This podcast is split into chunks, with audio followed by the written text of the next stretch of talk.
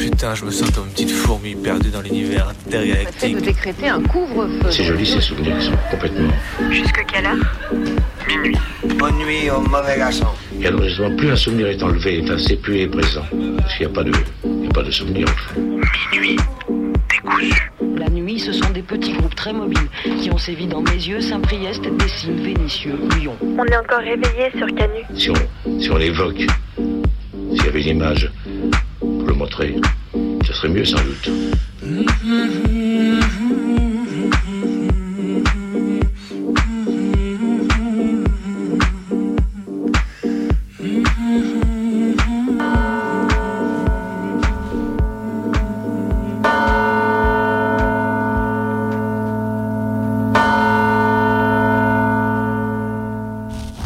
France, ce pays qui déporte à tour de bras. Alors que ça se mobilise contre l'agence européenne Frontex depuis quelques semaines maintenant, le ministre de l'Intérieur continue de prouver à tous à quel point il est rempli de gros porcs à tous les niveaux.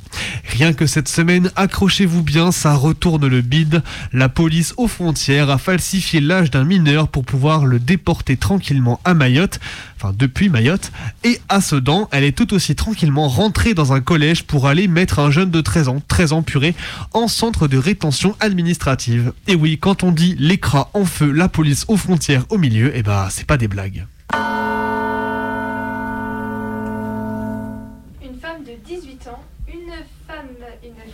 Est-ce que mon micro marche? Non, catastrophe. Ah, ça y est, bon. pardon. Une femme de 18 ans vient de se faire condamner à 12 ans de tôle pour avoir tué un homme. Et l'article du Monde qui parle de l'affaire est une vraie daube. Reprenons les faits. Une meuf se fait emmerder par un type bourré la nuit. Elle se défend, le pousse, il tombe, elle lui donne deux coups de pied à la tête, puis s'en va. L'homme meurt. Mais sous la plume du monde, l'homme est, je cite, ivre mais passif et calme, inoffensif. Il n'a pas harcelé la meuf, il a reconnaissance alcoolisée, volonté de faire une cour maladroite malgré son état, sentiment de solitude à combler. Le trentenaire s'est assis à côté de la jeune fille qui s'est soudain énervée. Et enfin, la meuf n'a pas donné deux coups de pied, elle a donné des coups de pied jusqu'à ce qu'il y ait du sang sur ses chaussures. Alors voilà comment on traite une telle affaire, une femme qui avait préalablement subi des violences sexuelles, se défend d'un harceleur en pleine nuit dans la rue, et elle finit par tomber pour homicide volontaire, quand tous les mecs qui butent leur femme écopent de moi, parce que crime passionnel de mes deux. On dit aux femmes d'apprendre à se défendre, le self-défense, tout ça, tout ça, mais on leur envoie un message clair. Si pas de bol, tu tapes trop fort, le mec s'éclate la tête en tombant sur le bord du trottoir, tu es en tôle, ma fille, et pour un bon bout de temps.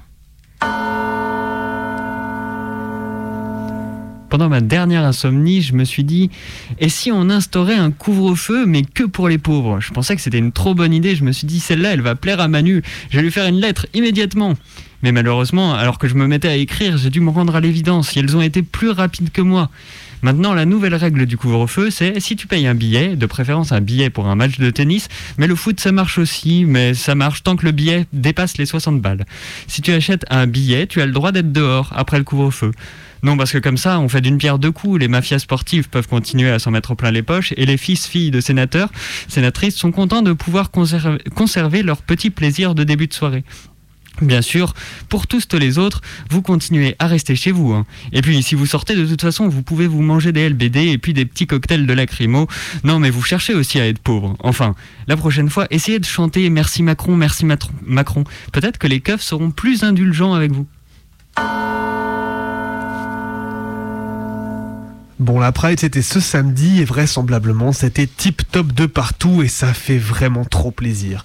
Alors perso, j'ai pas pu aller à celle de Lyon, mais quand même, faut faire un gros big up au collectif Fierté en lutte pour son orga du tonnerre et au service d'ordre qui a visiblement su gérer 20 000 personnes à seulement, seulement 50. Et ça, bah, chapeau bas de ouf.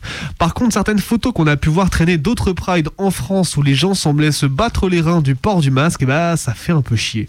C'est cool, il fait beau, il fait chaud, mais par pitié, il faut continuer de penser aux autres et pas juste se battre les reins des plus fragiles, surtout quand seulement quelques dizaines de pourcents de la population est vaccinée complètement. On vous rappelle au passage qu'une dose, en plus de ne pas vous protéger totalement, ne protège pas les autres qui n'ont peut-être pas eu la chance d'avoir encore accès au vaccin. Pas de validisme dans nos luttes. À Toulouse, en rentrant de la marche des fiertés, une jeune militante a été contrôlée par la BAC. Ces demi-cerveaux, qui sont la BAC réputée particulièrement enragée à Toulouse, ont agi en bon gros porc misogyne en encerclant la victime à plusieurs, en lâchant des commentaires ignobles sur ses poils d'aisselle non rasés, le fait qu'elle ne porte pas de soutien-gorge. Ils l'ont humiliée, intimidée, insultée, avant de la laisser s'en aller pour mieux l'insulter dans son dos en parlant de ce qu'ils aimeraient lui faire sexuellement. Ne vous attendez pas à voir passer l'affaire dans les médias. Quelle chance aurait cette femme d'être entendue et crue dans ce pays de merde? En tout cas, moi je le dis, je la crois. Il s'agit d'une énième preuve que la police est sexiste, mais aussi évidemment raciste, homophobe, etc., etc. Soutien à cette camarade toulousaine. On te croit et on continuera de se battre pour démonter l'institution policière. En fait, faut peut-être l'expliquer. hein. Je, pensais que c'était évident, mais bon. Le bac, c'est un examen. Et l'économie, il y a des gens sérieux, sérieuses qui travaillent dessus. Ce serait pas mal de leur demander leur avis avant de pondre un sujet. Là, on a des terminales SES, candidats, candidates libres, qui sont tombés sur ça. À l'aide de vos connaissances et du dossier documentaire, vous montrerez que des politiques de flexibilisation du marché du travail permettent de lutter contre le chômage structurel. Je sais même pas pourquoi ils ont pris la peine de trouver une formulation pseudo-scientifique. Ils auraient pu choisir directement un truc du genre montrer que le droit du travail et l'indemnité chômage sont des trucs de cégétistes feignants, feignantes qui nuisent au bien-être de notre beau pays. Ou encore mieux, démontrer que Macron est le meilleur président et que vous l'aimez tout plein, assorti d'un corpus de poèmes à la gloire des patrons et des politiques néolibérales. J'essaye encore de défendre l'idée que l'école, le collège, le lycée, de croire que l'on y apprend des choses bien et que c'est pas uniquement une énorme machine à domestiquer les esprits, mais en même temps, quand on met des trucs comme ça dans les pattes, ça devient rapidement une position difficile à tenir. Bon, pour faire suite à ce que dit Martin, un dernier petit big up rapide un peu aux profs qui se mettent en grève donc pour le bac. Vous êtes de moins en moins à le faire, mais tant que vous continuez, on n'aura pas totalement roulé sur la profession, même si ça ressemble de plus en plus à une petite armée de start-upers hashtag bienveillants. Merci à vous pour tous les élèves pour lesquels vous vous battez, pour lesquels vous refusez une orientation hasardeuse et cyniquement sélective, pour lesquelles vous refusez la numérisation de la correction du bac qui ressemble de plus en plus à un boulot de robot. 4 minutes par copie, un clic, de nouveau 4 minutes de copie, aucune comparaison entre les travaux, aucune utilité à un travail pourtant nécessaire pour les élèves. Donc bravo, un peu d'entre vous Bravo, pardon, au peu d'entre vous de continuer de bouger sans même dire de faire grève. Attention et honte à tous les autres qui se croient neutres dans cette affaire. Le CSA a mis en demeure CNews pour avoir favorisé le RN dans les temps d'antenne alloués aux candidats des régionales à Paris.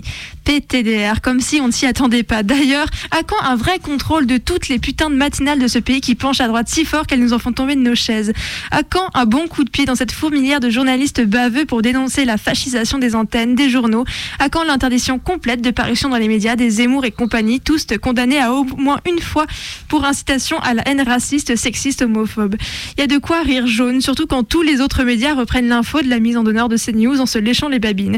Ah, et j'ai gardé le meilleur pour la fin. CNews a bien sûr essayé de dissimuler dans un premier temps l'affaire au CSA en faisant passer l'intervenant pour un random, alors que non, hein, évidemment. L'administration des services publics, moi je savais pas ce que c'était. Je crois que ce groupe de femmes d'une quarantaine, cinquantaine d'années avec qui je travaille depuis la semaine dernière, si on dressait une liste des métiers qu'elles sont conduites à substituer en une journée, elles seraient à la fois des conseillères pédagogiques, des psychologues, des cellules d'écoute, des conseillères d'orientation. Une fois sur deux, elles s'occupent même de faire le travail que les flics refusent de s'abaisser à faire.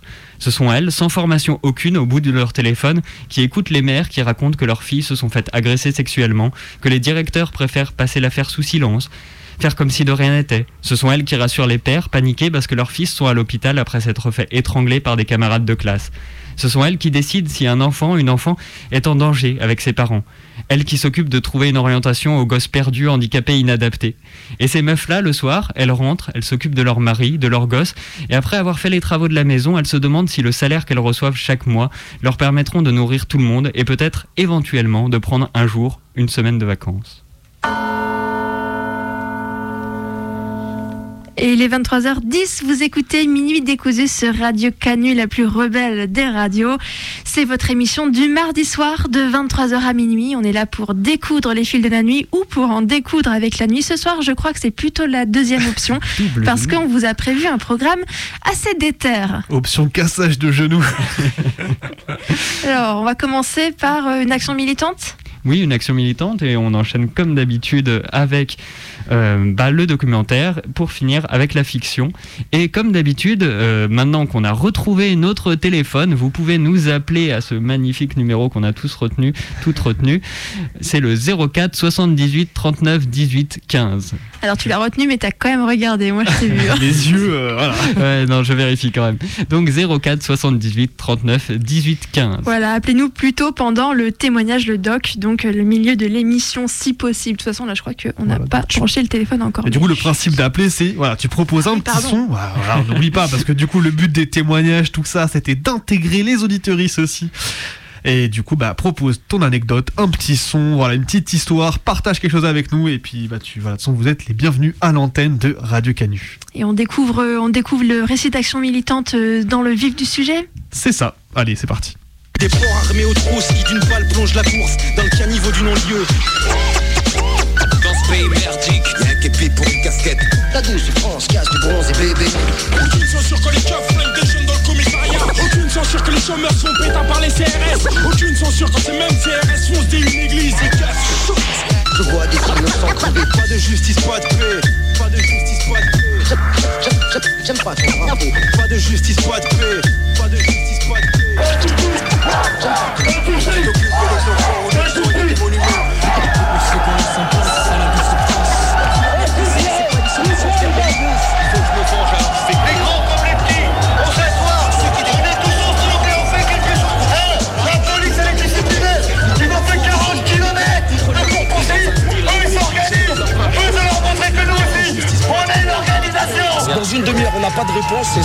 20 personnes, ils vont de l'autre côté. Le reste, il reste là. Et la tête de ma mère, on veut 40 places. On manifeste pacifiquement. Les habitants ils font le pas, ils disent nous, on va pas laisser faire, on va prendre les choses en main, on va s'occuper de nos gamins, on va s'occuper de nous. Si ça c'est négatif, qu'est-ce qu'il faut Pas de justice, pas de paix. Sommes en 1995. Chirac a fait campagne sur la fracture sociale. Tous les quartiers sont pointés du doigt à gauche. Les bases locales parlent d'intégration et de citoyenneté à coup de rénovation urbaine et d'expulsion, de dépolitisation de l'action de la police. On est quatre ans après le discours du bruit et de l'odeur, quatre ans après la, mort pardon, de Youssef Kaïf et d'Aïssaïch, tous deux tués sauvagement par la police à Mantes-la-Jolie dans le quartier du Val-Fouré. Autre lieu, autre époque, les 26, 27, 28 septembre 2001, devant le tribunal de grande instance de Versailles, on trouve une tente et un attroupement d'une centaine de personnes qui opposent un rapport de force radical avec les keufs pour faire rentrer 40 personnes dans le tribunal, entre deux débats et discussions autour du jugement.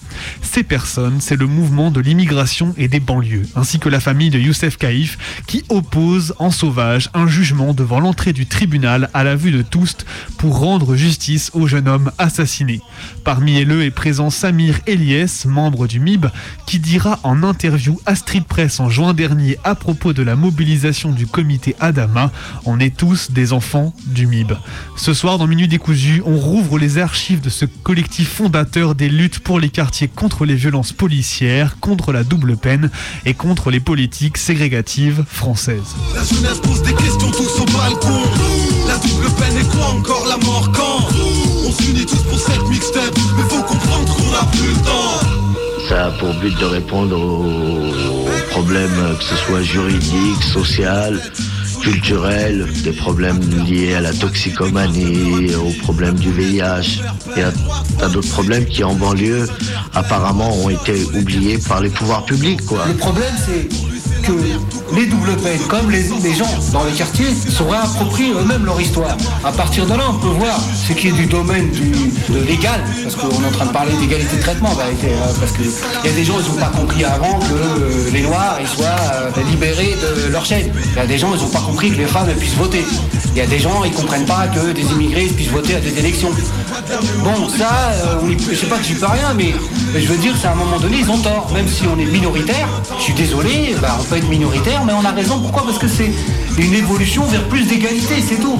Mercredi après-midi, à 2h30, il y a la permanence qui ouvre, il y a les copains qui tiennent la permanence qui sont là et qui reçoivent des gens qui ont beaucoup de problèmes liés au séjour ici en France et, des pro- et divers problèmes sociaux. Le problème, il est difficile. Pourquoi? Parce qu'on a l'impression de quémander quelque chose. Alors qu'en vérité, c'est pas une question de quémander quelque chose, c'est une exigence. C'est une exigence d'égalité de traitement. Le mouvement pour l'immigration et les banlieues et des banlieues commence à prendre forme en 1991 à travers le comité contre la double peine dont les militants Mohamed Hossin Nordin Isnassi, Fatima Daïch, Darek Katari, Farid Tahalba qui s'investissent pour lutter contre les violences policières après la mort d'Aïssa à Mantes auprès de sa sœur Sonia Ish et de sa fille. Et elles arrivent ensemble à arracher l'obligation d'avoir droit à un avocat en gave, en garde à vue, en imposant un rapport de force inédit à l'époque. Le MIB se forme véritablement en 95 autour de la question de la double peine qui concerne les enfants issus de l'immigration.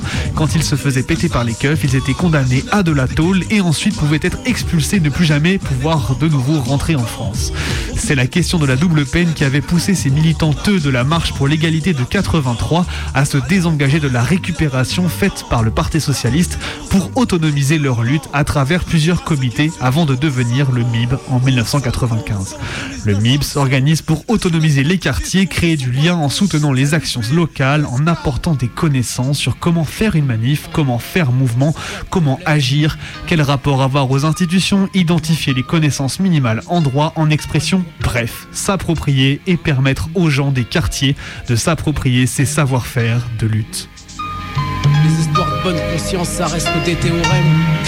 Dans la rime, je pars en vers vers la cime sans regarder derrière parce que derrière y a l'abîme. J'ai la conscience tranquille, la science n'est pas versatile. La place au centre mes deals, en sorte qu'elle berce de style. Y a pas de problème, y a qu'un conflit, c'est celui contre soi-même. Mais ça se complique si tu te connais pas toi-même. Si on t'enferme dans une guerre entre flics et délinquants sur peine, où les seuls qui t'écoutent sont les mêmes qui te malmènent. Ouais, t'intéresses, mais les flics intéressants par le fric, l'État voulait pas t'entendre, là ils t'écoutent même te kick. L'éducation, c'est au poste le vice, la galère le vide. Et quand t'allumes ton poste et que t'écoutes mes raps orbite, tu monteras dans mon estime, plus grand sera ton délit. Mais toi seul a fait ce choix, tu l'assumes à ton défi. Parce que tu ne cherches qu'à monter. Je vois que c'est lieu quand même ce procès, c'est une victoire Bah non, c'est c'est le- c'est une chose normale.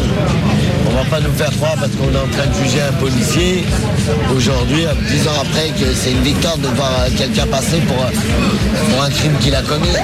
Aujourd'hui, on est là pour nous Parce qu'il faut leur dire, à partir de maintenant, à partir de maintenant, c'est fini, c'est fini, on ne jamais plus dessus, on ne plus dans le quartier de tuer comme ça, c'est fini, à partir de maintenant, à chaque assassinat dont tu jettes,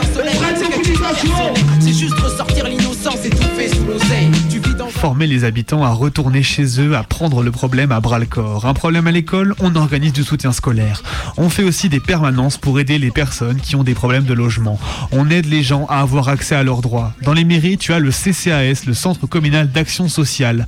On était une forme de CCAS autonome, non institutionnel. Je pense qu'on devrait revenir à ça, en expliquant qu'il n'y a pas de porte-parole dans nos quartiers. C'est aux habitants de s'organiser eux-mêmes et de prendre la parole en tant que groupe, disait l'année dernière Samir Eliès à Street Press. D'occupation d'espace public à manif devant les tribunaux, de pression faite sur des comicos à des grèves de la faim, de réunions en ateliers de sensibilisation à l'impunité policière et à la ségrégation raciale dans la politique de la ville entre 97 et le début des années 2000, le MIB est partout en soutien des luttes des quartiers. Selon eux, tout part du local. Le rapport de force passe par une autonomisation des moyens de lutte au niveau local afin de monter en puissance et d'apporter ces questions dans la sphère publique. C'est quoi le problème C'est que tu vois pas le problème? C'est juste que les histoires bonne conscience, ça reste que des théorèmes. Tu cherches un soleil, c'est quelque chose de personnel. C'est juste ressortir l'innocence et tout fait sous l'oseille. Ouais, c'est quoi le problème? C'est que tu vois pas le problème. C'est juste que les histoires de bonne conscience, ça reste que des théorèmes. Tu cherches un soleil, c'est quelque chose de personnel. C'est juste ressortir l'innocence fait sous l'oseille. Ouais, c'est quoi le problème? C'est que tu vois pas le problème. C'est juste que les histoires de bonne conscience, ça reste que des théorèmes. Tu cherches un soleil, c'est quelque chose de personnel. C'est juste ressortir l'innocence fait sous l'oseille. Hein, c'est quoi le problème? C'est que tu vois pas le problème. C'est juste que les histoires de bonne conscience, ça reste que des théorèmes. Tu cherches un soleil, c'est quelque chose de personnel. C'est juste ressortir l'innocence fait sous l'oseille. Hein, quoi le problème? C'est que tu vois pas le problème. C'est juste que les histoires de bonne conscience, ça reste que des théorèmes. Tu cherches un Il y a des gens à l'intérieur des banlieues qui réfléchissent sur les banlieues, si c'est pas un truc extérieur. Excuse-moi. Ce serait bien que ces gens-là voient qu'il y a une culture quand même politique qui existe en banlieue, que c'est pas la même culture qu'eux qui est des fois très très théorique à coup de Trotsky, à coup de Marx et tout ça. Non, c'est une culture du vécu. C'est des gens qui sont occupés d'affaires policières, hein, mais qui sont fait casser les reins parfois par le procureur, euh, tu vois, du coin, ou bien par le, par le roi du coin, que ce soit le maire, le député maire ou le sénateur maire, quoi, tu vois. Et moi, je pense que ces gens-là, qui ont créé des comités locaux sous forme d'associations ou sous forme de groupements d'individus, on a beaucoup de choses à apprendre d'eux. Et, le, et les gens qui font partie du monde des idées, qui font partie euh, peut-être des médias, ont beaucoup aussi à apprendre d'eux. Le mouvement de l'immigration et des banlieues est un réseau national de groupes d'individus et d'associations qui militent au quotidien dans leur quartier au nom de la survie sociale, de la solidarité et du respect de nos droits. Les banlieues et leurs habitants désignés comme responsables de tous les maux de notre société et en sont en fait les premières victimes. Dans les victimes, combien de gens survivent avec le minimum vital? Combien n'ont pas de logement ou se font expulser du leur. Combien sombrent dans l'alcoolisme ou les drogues dures. Combien se font insulter, tabasser par la police, subissent quotidiennement le racisme à l'école, à l'embauche, dans les CAF, les préfectures, les commissariats ou les prétoires Combien de crimes racistes ou sécuritaires, de violences policières restés impunis Combien de morts en prison dans des conditions suspectes jamais élucidées Combien sont expulsés victimes de la double peine Nous subissons quotidiennement les injustices pendant que d'autres ont droit à l'amnésie et à la complaisance des juges et des policiers. Pendant que les politiques de la ville de gauche comme de droite, les congrès, les réunions et leur lot de blabla sur l'intégration, la citoyenneté, les droits de l'homme se succèdent, les quartiers et leurs drames quotidiens, eux, demeurent. Cette situation exige aujourd'hui de véritables combattants formés pour agir, réhabiliter l'histoire de nos parents, défendre et garantir le respect de notre dignité par l'organisation d'un véritable rapport de force issu des quartiers. Face à tous ceux qui pensent que la justice ne doit pas s'appliquer de la même façon selon que l'on soit riche ou pauvre, la campagne Justice en banlieue est notre réaction pour lutter contre la désinformation qui alimente les fantasmes et pour impulser des mouvements de résistance contre les discriminations qui frappent nos quartiers. Ne laissons pas faire, soyons organisés unis et actifs. Et pousse à vouloir le meilleur pour moi et les miens, détestables comme tes intentions et tes actes sournois. Amis d'hier deviennent ennemis d'aujourd'hui et de demain. Je compte sur personne quand trop j'acte sur moi. Tu parles mal de mon entourage, tu m'encourages par la rage, la haine et par le mal que tu m'envoies. Je remplis mes pages, t'entends ou pas tu me détestes. Vérité et justice, pas de justice, pas de paix. Première, deuxième, troisième génération, on s'en fout, on est chez nous. Autant de slogans historiques provenant des luttes initiées par le mouvement de l'immigration et des banlieues depuis 95. Ce dimanche, le collectif Vérité et Justice pour Gay Camara organisait un rassemblement à Champs-sur-Marne. Il y a deux dimanches, c'était à Lyon et partout en France contre les violences pénitentiaires avec le collectif Espoir et Solidarité pour y dire. Et il y a pile un an, le collectif Vérité et Justice pour Adama ramenait quelques 20 000 personnes devant le TGI de Paris et puis remplissait à en déborder la place de la République. Autant de mobilisations récentes et continues qui s'inscrivent en héritage des luttes et des pratiques du mouvement de l'immigration et des banlieues qui, malgré sa disparition pardon, progressive à partir de 2007, a formé plusieurs générations de militantes et de militants qui sont aujourd'hui des piliers de ces collectifs. En témoigne le réseau Vérité et Justice qui apporte soutien logistique, de connaissances et savoirs pratiques aux familles victimes des violences policières ou pénitentiaires. Quand Samir Eliès dit que nous sommes tous des enfants du MIB, il montre que les liens que le mouvement pour l'immigration et les banlieues a créés dans les quartiers ne, sont- ne se sont jamais effacés depuis. Nous on est là avec la vérité. Nous on est là avec la vérité. Il paraît qu'ils détestent. Au fil du temps, reste droit. Qu'importe leur l'endroit, tu me sens froid, mais je reste à toi. La veste, je la retourne pas, donc peste pas. Du temps, il t'en reste pas. Lyricalement, on ne me teste pas, mais qu'est-ce que t'as? Pourquoi tu brailles, espèce de relou? Parce que je laisse tes gros rap de Kaira ou de Soulou. Sois coulou, rentre chez toi, te désinhiber. Abuse concret, positif comme le MIB. Je vois l'ennemi bégayer, la populace bégayée. Marre de la galère, pas gagner, pas gagner. Il faut essayer de se frayer un chemin, même s'il y a des remparts. Je boycotte leur système, j'ai le mien. Donc je viens pas et qu'on parle d'énergie On est négative. revenu à une période coloniale. C'est-à-dire on peut rentrer chez les gens sans aucune procédure valable, pas valable. C'est pas grave, on rentre, c'est des bigots, c'est des bougnoules, on fait comme on veut. C'est ça qui se passe en vrai.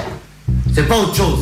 Et je pense qu'il faut appeler à une manifestation assez rapidement pour être dans la rue et faire un truc carré. Préférons te, te parler de la dépolitisation des mômes plutôt que de leur ignorance à eux sur les mômes et sur leur façon de faire et d'agir.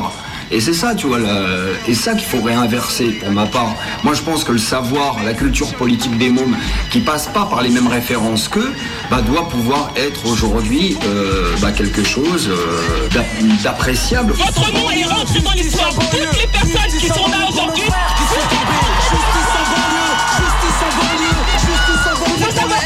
Aujourd'hui, on est là. Moi, aujourd'hui, je suis là en tant que femme les personnes qui sont battues pour qu'on puisse avoir cette parole.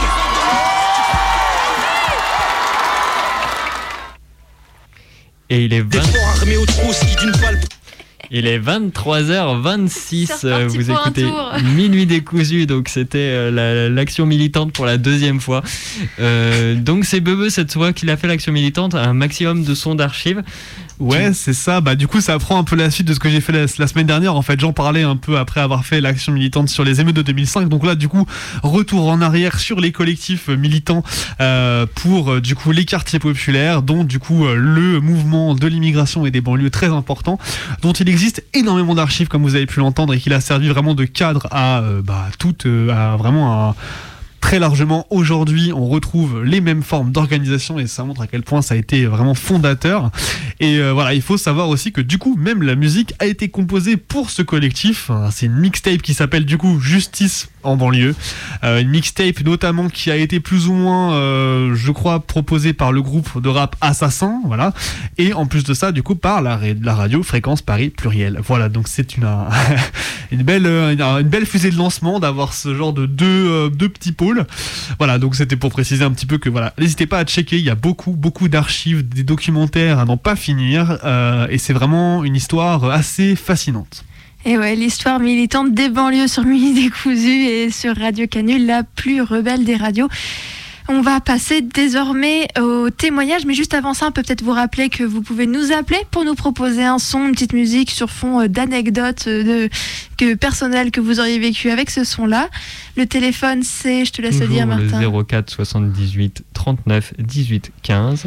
Voilà, 04 78 39 18 15. N'hésitez pas à décrocher votre tel, ça va être le moment. Et on va passer au doc. Le doc ce soir, c'est le témoignage d'Eliès. Vous allez voir, c'est un témoignage fort. Ça concerne les groupes antifascistes et un groupe en particulier lyonnais. On va vous laisser le découvrir sans, sans spoiler, mais euh, accrochez-vous, c'est important, écoutez bien et, on, en, et on débriefe tout à l'heure. Je m'appelle euh, Eliès, j'ai 23 ans. Je suis militant euh, ben, antifasciste, je suis pas affilié à quelconque organisation. Euh, du coup, je suis militant antifasciste, antiraciste, mais surtout euh, anticolonial. Anticolonial parce que ben, j'ai remarqué qu'il y a une certaine euh, façon de faire dans les milieux antifa ou quel autre milieu dit blanc. Et du coup, ben, c'est euh, c'est ce qui m'a motivé justement à être euh, militant euh, anticolonial. Ils nous guettent, ils nous tourmentent. Aujourd'hui, on a un climat euh, de haine, un climat d'islamophobie qui devient insupportable. Ils sont venus dire leur ras-le-bol face à une islamophobie qu'ils jugent de plus en plus décomplexée. Retour en France avec ce rassemblement contre la loi séparatiste. Sur le mois d'août seul, deux mosquées ont été incendiées à Lyon et dans sa banlieue. La mosquée Omar Abron et celle d'Essal. Leur objectif demander aux autorités de faire cesser les agressions à Cette, caractère. cette surenchère euh, diabolique qui consiste à montrer du doigt une catégorie de la population. Mon frère, parce qu'on me rejette. Alors du coup, euh, ben, tout commence euh, à- au début de la manif euh, Antifa du samedi 29, il me semble, 29 mai.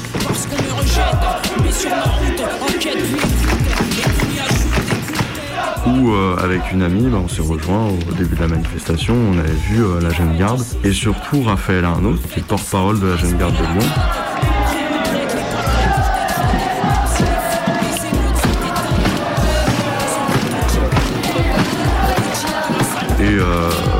A voulu euh, aller lui parler puisqu'on a déjà eu affaire à lui. On a eu affaire à lui puisque euh, à de nombreuses reprises, il a utilisé euh, l'islamophobie, le combat antiraciste comme des combats affiliés à la jeune garde, alors qu'ils ne sont pas présents à ces mobilisations quand il faut se mobiliser. Et du coup, on a voulu lui- aller discuter avec lui, mais vraiment genre, discuter avec lui et lui dire bon, Raphaël, c'est vraiment dans une démarche cordiale, sans, sans être violent ou quoi que ce soit.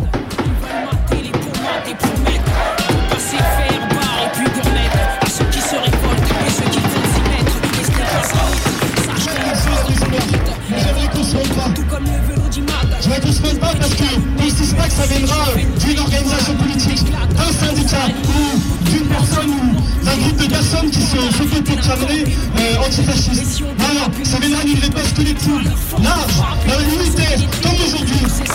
Déjà, euh, tout de suite, euh, on sentait qu'il voulait pas lâcher l'affaire. Quand on a discuté avec lui à la fin de la manifestation, enfin, on lui demandait, ben, écoute, euh, Raphaël, il y a eu trois manifestations, trois mobilisations contre l'islamophobie, contre le racisme, contre la loi séparatisme.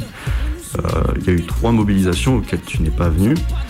Mais de l'autre côté, tu fais des prises de parole publiques, surtout euh, devant des audiences assez larges, en expliquant qu'en France, il y a de l'islamophobie, en France, il y a du racisme. Euh, et c'est pas vraiment cohérent avec euh, ben, ce, que tu, ce que tu fais. Du coup, ben, le mieux en fait, ce serait que tu joues ta position d'allié euh, à fond et que tu arrêtes d'invisibiliser euh, déjà les personnes qui sont mobilisées pour ce cause-là. Et ouais, enfin, c'était, euh, on lui a dit, ouais, c'est les personnes, en gros, grosso modo, les personnes concernées qui parlent de l'islamophobie. Merci de parler de ça, euh, Raphaël, mais euh, on a juste besoin que tu joues ton rôle d'allié, que tu sois derrière nous, à nous soutenir s'il y a besoin de soutenir. Mais c'est tout. Il y a des, donc des associations et des collectifs antifa qui s'organisent.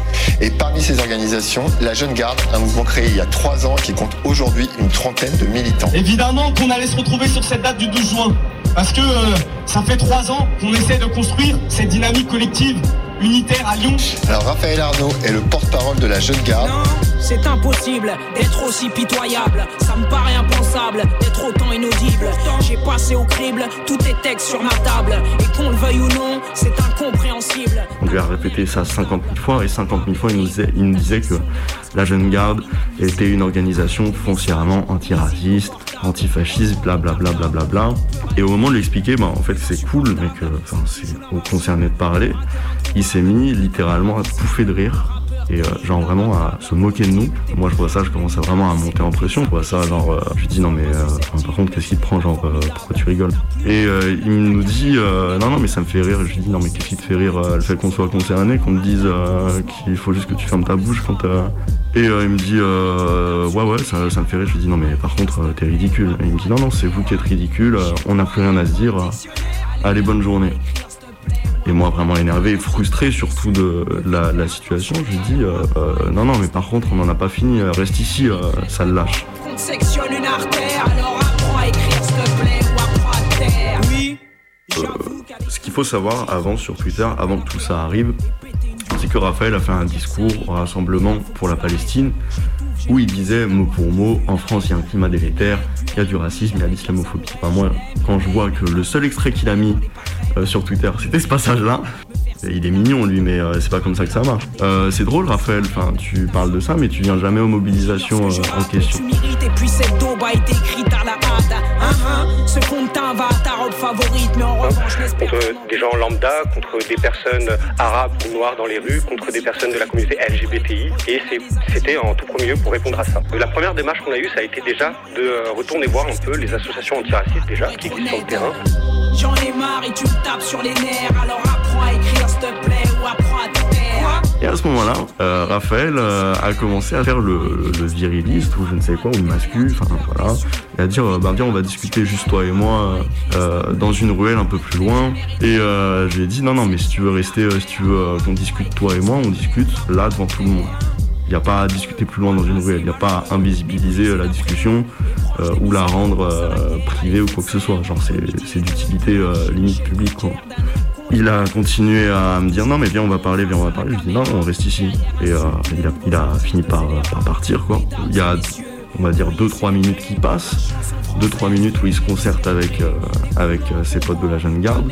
Et euh, là il y a, quelqu'un qui vient vers moi et qui s'appelle Shafak du coup qui me dit euh, ni CLM, ni bonjour, ni quoi que ce soit. Euh, oui euh, si t'as un truc à dire à la jeune garde c'est à moi qu'il faut parler.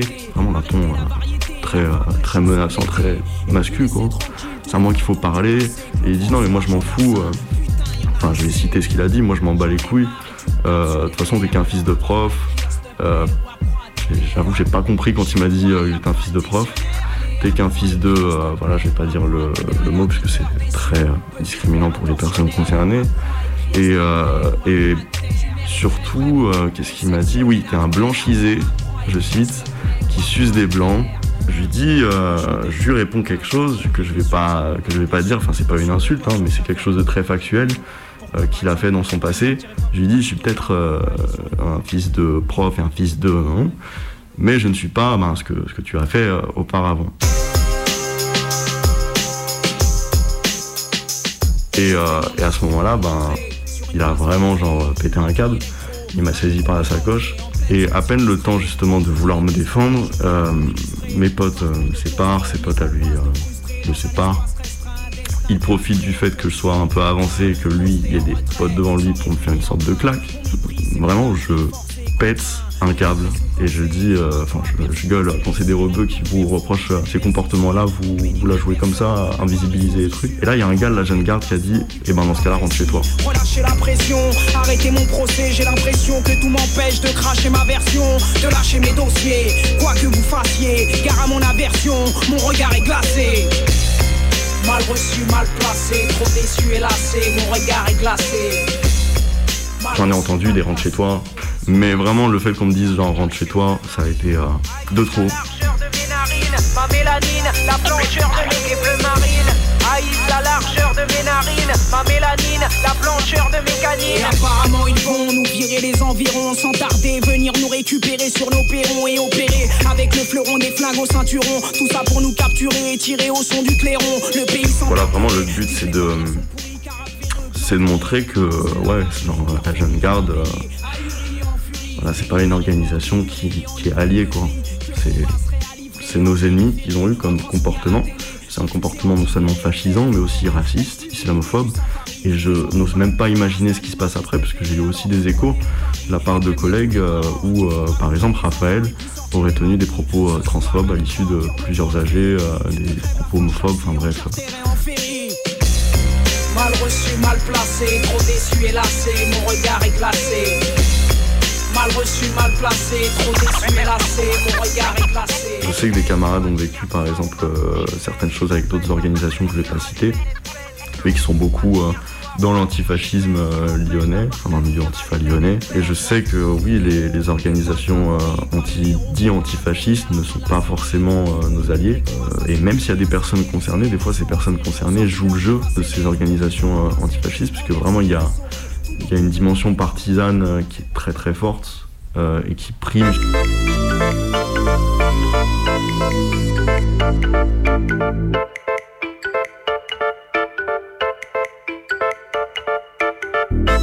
La démarche euh, de beaucoup d'organisations antifascistes, c'est de dire que c'est un combat de classe et euh, ça a tendance à nier ouais, des, combats ben, antiracistes, anti-tout. Beaucoup de discriminations justement sont relayées au second plan. On peut même être qualifié genre euh, alors qu'on est concerné. On est beaucoup plus concerné par le combat antifasciste, antiraciste. Où je veux, je peux m'asseoir, c'est comme Daenerys, femme noire, intelligente, danger. Angela Davis, des pots chocolatés, caramel ou vanillé, multiculturalité, par chez nous c'est familier, boy, on a la rage comme Kenny Parce que ce que Génération Identitaire, par exemple, va attaquer en priorité, c'est des Arabes, c'est des Renois, c'est des, des personnes de la communauté LGBT+, aussi. Enfin, et voilà, c'est d'abord eux qui vont, euh, et elles qui vont, qui vont attaquer. passe ton chemin. Ici c'est feu de l'action, nom du quartier général, on ne forme qu'un, chaque intention a une influence générale. Pare-brise éventré, carrosserie défoncée, ces quelques clichés témoignent de la violence de l'agression. Les faits se sont produits ici, à l'entrée du Vieux-Lyon, vers 23h30, dans la nuit de vendredi à samedi. Toute la communauté euh, LGBT globalement s'est mobilisée euh, contre cette manifestation. Un couple et sa petite fille de 2 ans viennent spécialement de Villefranche pour fêter la victoire de l'Algérie en Coupe d'Afrique des Nations. Ils sont alors violemment pris à partie par une vingtaine d'individus cagoulés et coup, euh, je me suis pris deux trois coups dans la figure, euh, dans, dans la mâchoire là, et après je suis tombé au sol en fait. Et là, euh, je me suis pris euh, beaucoup de coups de pied dans les côtes, euh, dans le dos et dans les jambes, etc. Juste parce qu'on avait le drapeau d'Algérie à la fenêtre, ils m'ont encerclé, ils sont venus avec des battes de baseball, ils m'ont brisé le, le pare-brise avant, euh, pare-brise arrière, ils m'ont ils ont déplacé la voiture, une attaque quoi, une attaque violente, ils ont voulu nous tuer quoi. Avec mon épouse, mon bébé derrière, et euh, mon- épouse, elle a eu le réflexe de prendre ma petite et de la protéger, elle s'est pris des chaises, euh, on l'a traité de sale arabe, on va vous tuer. Et oui, c'est là la, toute la difficulté de, de, de militer dans ce genre d'organisation. Enfin, personnellement, c'est pour ça que j'ai fait le choix de ne pas être, de, de n'être dans aucune organisation parce que ben c'est souvent, ouais, comme, comme, comme j'ai dit, des personnes blanches qui gèrent ce milieu-là, qui valident euh, aussi euh, les positions. Ça donne vraiment pas envie aux personnes concernées de, de se mettre dans ces organisations, de s'investir euh, et de lutter sur les mêmes fronts parce que vraiment, il y a, en fait, dans le combat antifasciste, il y a plusieurs fronts malheureusement, alors que on peut faire quelque chose de, de vraiment, euh, on peut vraiment massifier le truc et, et, et faire euh, quelque chose de bien, mais à condition justement qu'on prenne en considération euh, nos, nos oppressions, nos, nos, luttes. c'est, je sais pas si c'est le terme, mais euh, je dirais qu'il faut une riposte euh, anticoloniale, mais aussi antifasciste, parce qu'il y a du fascisme dans les milieux euh, antifascistes et l'agression euh, et les menaces de Raphaël et de Chafak de la Jeune Garde nous l'ont montré. Les agressions que mes camarades ont subies de la part d'autres organisations nous l'ont montré aussi. Qu'il faut, c'est faire du ménage dans ces milieux-là, dénoncer directement, donner euh, de la force aux personnes euh, agressées, menacées, insultées euh, par ces gens-là, mais de manière à donner la parole à, toutes et tous et surtout aux personnes qui subissent le plus. Et il est 23h41. Vous écoutez Minuit décousu sur Radio Canu, le 102.2. Et avant de débriefer un peu ce doc et ce témoignage, eh ben on va prendre un appel d'un auditeur qui est en ligne. Salut, tu nous entends? Ouais, carrément. Aïe, aïe, Salut. Buzz, du coup, dis-nous tout. Tu nous appelles pour nous proposer un son Ouais, c'est Pyromane de Regina Demina. Euh, quand j'étais en clinique et que j'avais plus trop l'énergie d'ouvrir ma gueule, ce que je faisais à peu près tout le temps, euh, je passais ça et ça faisait bien chier l'administration euh, qui, qui mettait en place plein de violences psychiatriques sur les gens. Et, euh, et puis en ce moment, c'est un peu mon mood. Du coup, euh, brûlons tout, cassons les genoux à la jeune garde, cassons les genoux à la gale, cassons les genoux aux faux alliés et euh, vive la lutte. Voilà. Parfait, parfait. Bah, allez, on continue à en découdre avec la nuit. Ce soir, on est déter et super. Du coup, on écoute ce son. Bah, merci beaucoup de nous Ouais, avoir appelés. Gros big up et puis bah à très bientôt. Ouais, à bientôt, bisous. Bisous.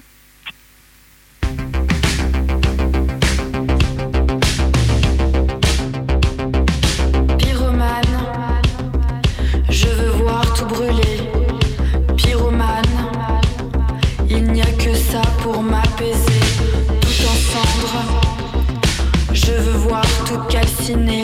Qu'il ne reste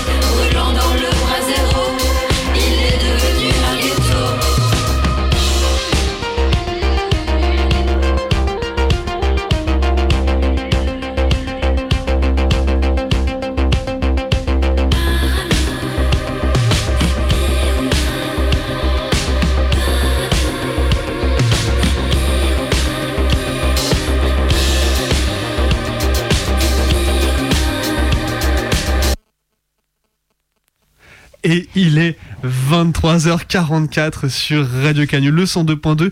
Et vous venez d'écouter la proposition de Buzz au téléphone qui nous a appelé pour proposer un son. On le remercie grandement. Et juste avant ça, du coup, ben, on, était, euh, on était sur le point du coup de débriefer ce documentaire, ce témoignage très fort que euh, bah, qu'on a reçu. Voilà, c'est le témoignage donc d'Elias, donc euh, vous avez pu entendre d'ailleurs qu'on remercie beaucoup pour euh, sa confiance et de nous avoir contacté du coup euh, pour pour nous raconter tout ça, nous raconter du coup cette expérience bah, très mauvaise hein, avec le groupe antifasciste lyonnais de la Jeune Garde. Et également bah voilà de, nous avoir fait ce retour sur ce que c'est que le milieu antifasciste et bah, la manière dont en fait il n'y a pas de dynamique de réelle dynamique intersectionnelle dans ce milieu-là ce qui est euh, très dommage parce que justement en fait euh, c'est euh, L'antifascisme en fait est, concerné par l'intersectionnalité peut-être plus qu'encore que d'au- que d'autres luttes. Enfin bon, plus je sais pas, remarque. Mais mais euh, bref, voilà, et en fait, on l'a encore vu à la manif d'ailleurs euh, de ce dimanche pour euh, celles qui y étaient et qui peut-être n'ont pas forcément compris les, enjeux de ce qui s'y est passé. Mais l'enjeu était que le cortège, justement non mixte, racisé et queer, prenne la tête de cette manifestation, justement pour ne pas laisser la belle part, justement, à la jeune garde qui.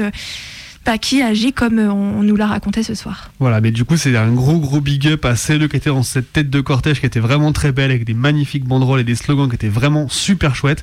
Parce que du coup, on en parlait du coup euh, en entendant le micro à Elias euh, la semaine dernière. du coup, bah, d'une possible en fait, bah, union en fait de, euh, intersectionnelle du coup des personnes qui sont vraiment concernées par les violences fascistes à Lyon et ailleurs. Et en fait on a eu un super exemple à Lyon euh, dimanche. Donc gros gros big up bah, à cette organisation autonome de cortège qu'on a pu voir se mettre euh, en place à, à Villeurbanne du coup. Voilà, et bon courage pour tout. On arrive à cette dernière partie d'émission. On n'en a pas encore tout à fait fini avec la nuit avant minuit. Et c'est toi, Martin, qui va prendre la suite avec la fiction. Oui, donc on part sur un truc euh, plus, euh, plus léger, plus calme avec des keufs aussi parce que euh, parce qu'on on s'en lâche jamais. On a décidé Euh, que- Mais euh, voilà, c'est un- un- une fiction sur euh, une fillette sourde qui est extrait du, du bouquin de- d'Emmanuel Laborie qui s'appelle Le cri de la mouette. Mais bon, je vous laisse découvrir tout ça.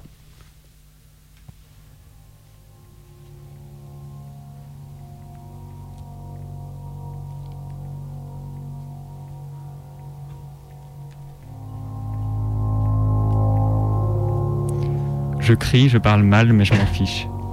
Je montre ma colère en criant. Tout le monde peut voir que je suis en colère. Mais devant l'injustice et l'humiliation, ma colère est impuissante. J'ai mal. J'ai 13 ans, ma copine 15 ou 16. De toute façon, je suis- je suis toujours la plus jeune de la bande. Une boum est organisée. Vers une heure de l'après-midi, j'ai promis de rentrer à 4 heures. Si j'ai promis, il faut que je tienne parole. J'ai déjà assez d'ennuis comme ça. Au moment de partir, les choses se présentent bizarrement. Ma copine a bu de la sangria, les deux garçons qui nous accompagnent aussi. Moi, pas du tout. À 13 ans, je ne bois pas d'alcool. Nous partons à 4 dans le RER. La sangria fait son effet. Ma copine rigole, fait l'imbécile. Les garçons aussi. Dans le wagon, les gens nous regardent de travers. Quatre jeunes sourds qui se tiennent mal. Pour eux, nous gesticulons, nous gesticulons trop, nous grimaçons trop, nous rions trop.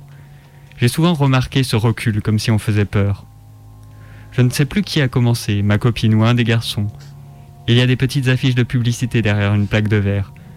Elle ou il veut cette publicité et l'arrache de son cadre. Nous n'avons que le sentiment de nous livrer à une grosse rigolade, mais une vieille dame qui nous guettait depuis le début prend peur et tire la sonnette d'alarme.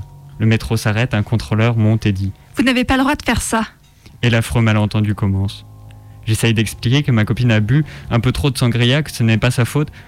Le contrôleur ne doit rien comprendre. Et l'un des garçons sourds, un peu éméché, de notre groupe, intervient. Il commence à s'engueuler avec le contrôleur qui appelle la police. Les deux garçons s'énervent davantage.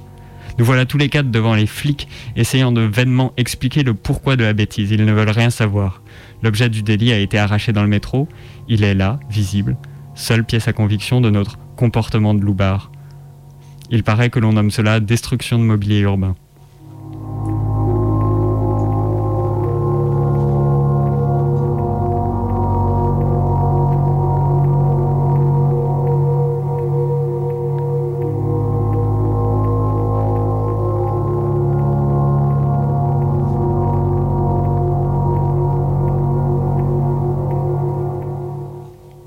On nous traîne dans un premier commissariat, puis dans un autre. En tout, nous allons en faire trois ou quatre. Moi qui n'ai rien fait, même pas bu, je trouve l'histoire infernale, incroyable. Je veux absolument rentrer chez moi. Il faut que j'arrive à expliquer la vérité. Toute bête, mais les garçons ne se calment pas, les flics non plus, le temps passe et je commence à avoir peur de rester coincé là. Finalement, dans un moment de calme, je recommence à m'expliquer. Où nous étions, pourquoi mes abus ont bu et se sont excités. Que je n'ai rien fait, rien bu, rien cassé. Je fais des efforts terribles pour oraliser et signer en même temps. Je ne sais pas s'ils comprennent.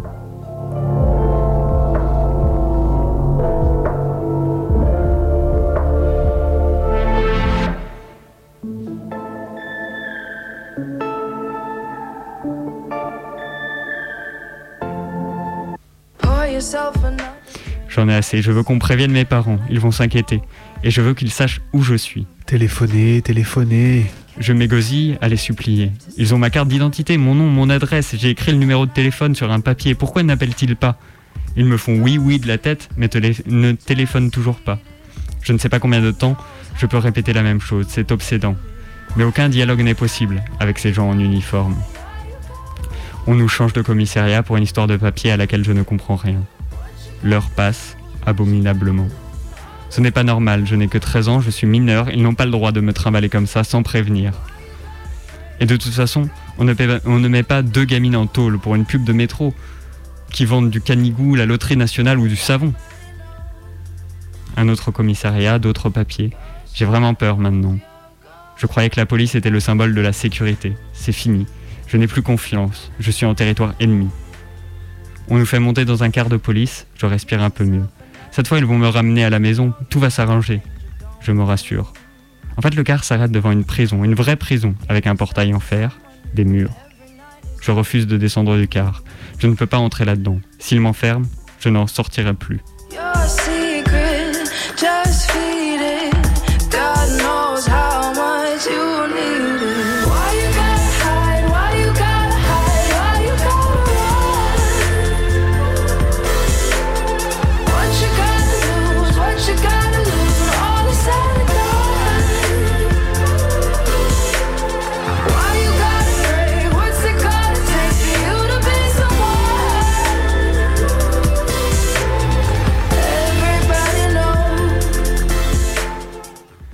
Les garçons ne sont plus avec nous.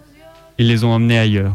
Nous sommes seuls, ma copine et moi, à nous regarder effrayés, à signer avec angoisse. Ils ont pas téléphoné. Ils veulent pas. On va nous boucler. Je veux pas descendre. Je m'énerve, la colère me prend à la gorge, je hurle. Téléphonez à mes parents, ils vont s'inquiéter. S'il vous plaît, pensez à eux, je veux que vous téléphoniez. Un flic me remballe méchamment. Écrase. C'est une vraie menace. Je n'ai plus le droit de m'exprimer.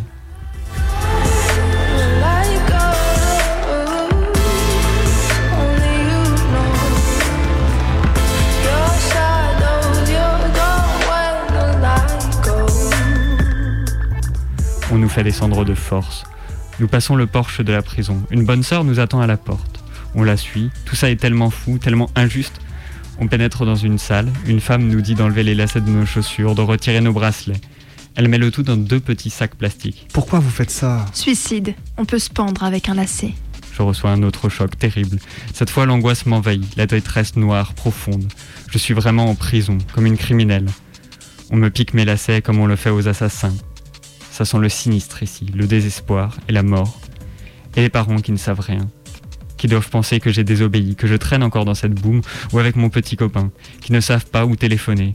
À quel sourd, à quel sourd demander, à qui n'en saura rien, où est Emmanuel on nous entraîne dans une salle immense, au milieu, d'un- au milieu, un escalier monte vers les cellules de chaque côté. La bonne sœur nous précède avec un énorme trousseau de clés. Il y a des filles entassées dans d'autres salles. Je, me demande si elle nous montre tout ça pour nous faire peur. Elle ouvre la porte d'une cellule, lumière blafarde, et me pousse en avant seule. Je veux dormir avec ma copine. Elle refuse. Elle veut nous séparer. Alors je me mets à hurler, hurler, hurler, moi hurlant dans la tempête. Je ne supporterai pas d'être enfermé seul là-dedans. Je veux ma copine, j'ai trop peur. Toute la nuit entre ces murs dégueulasses, sans elle, sans pouvoir parler à quelqu'un pas possible. Je hurle tellement que la bonne sœur cède. Clac, enfermée. Toutes les deux. Des lits en fer superposés, pas de draps, des sortes de couvertures grises pliées en quatre, un trou qui sert de chiotte, immonde, un lavabo minable. On se serre l'une contre l'autre, collés par la trouille. Je les hais. Ils me font peur et je les hais.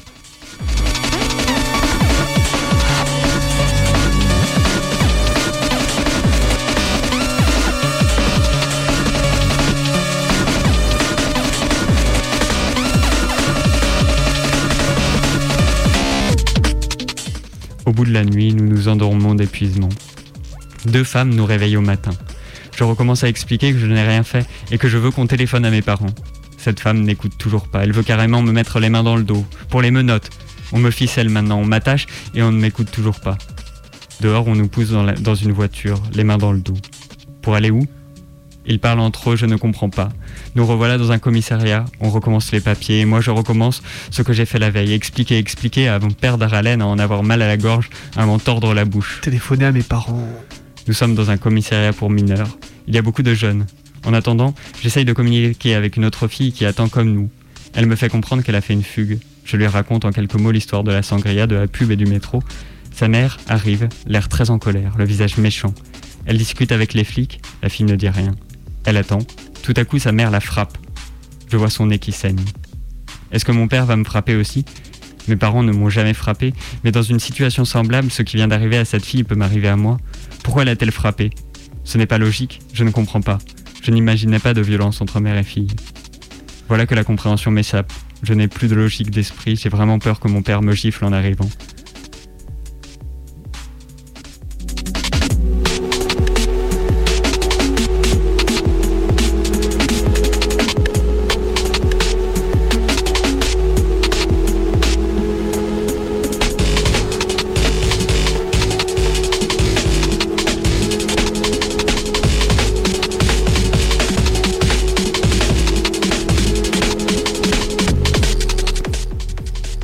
Il arrive, il me prend dans ses bras et je chiale, je chiale. Je lui explique ce qui est arrivé. Tout. La sangria, le métro, la pub, la nuit en tôle, ces flics qui ne voulaient pas téléphoner, ce maudit téléphone. Flic et entendant, même combat. À 13 ans, dans l'état de révolte où je me trouvais déjà, je suis braqué encore davantage. À ce moment-là, j'aurais eu besoin d'une image sécurisante, positive, de la police, de la société qu'elle représentait. Au fond, elle représentait les entendants.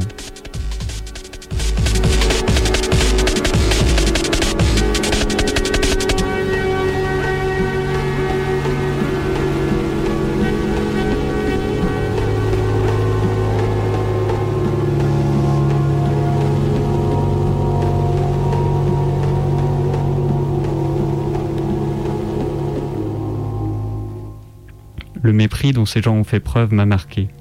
Je ne l'ai jamais oublié. Je ne pouvais plus avoir confiance en personne après ça. Il y avait leur monde et le mien. Leur monde me mettait en prison en refusant de communiquer avec moi, sans faire un seul effort pour comprendre.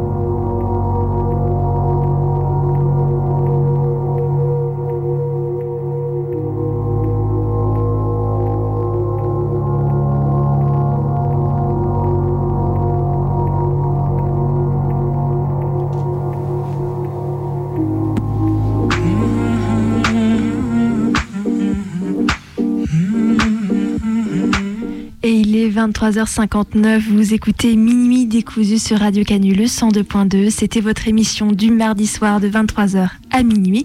On revient dès la semaine prochaine pour en découdre avec la nuit. Et d'ici là, n'oubliez pas que vous pouvez nous réécouter sur notre audioblog Arte Radio. On vous souhaite une bonne nuit. Bonne, bonne nuit.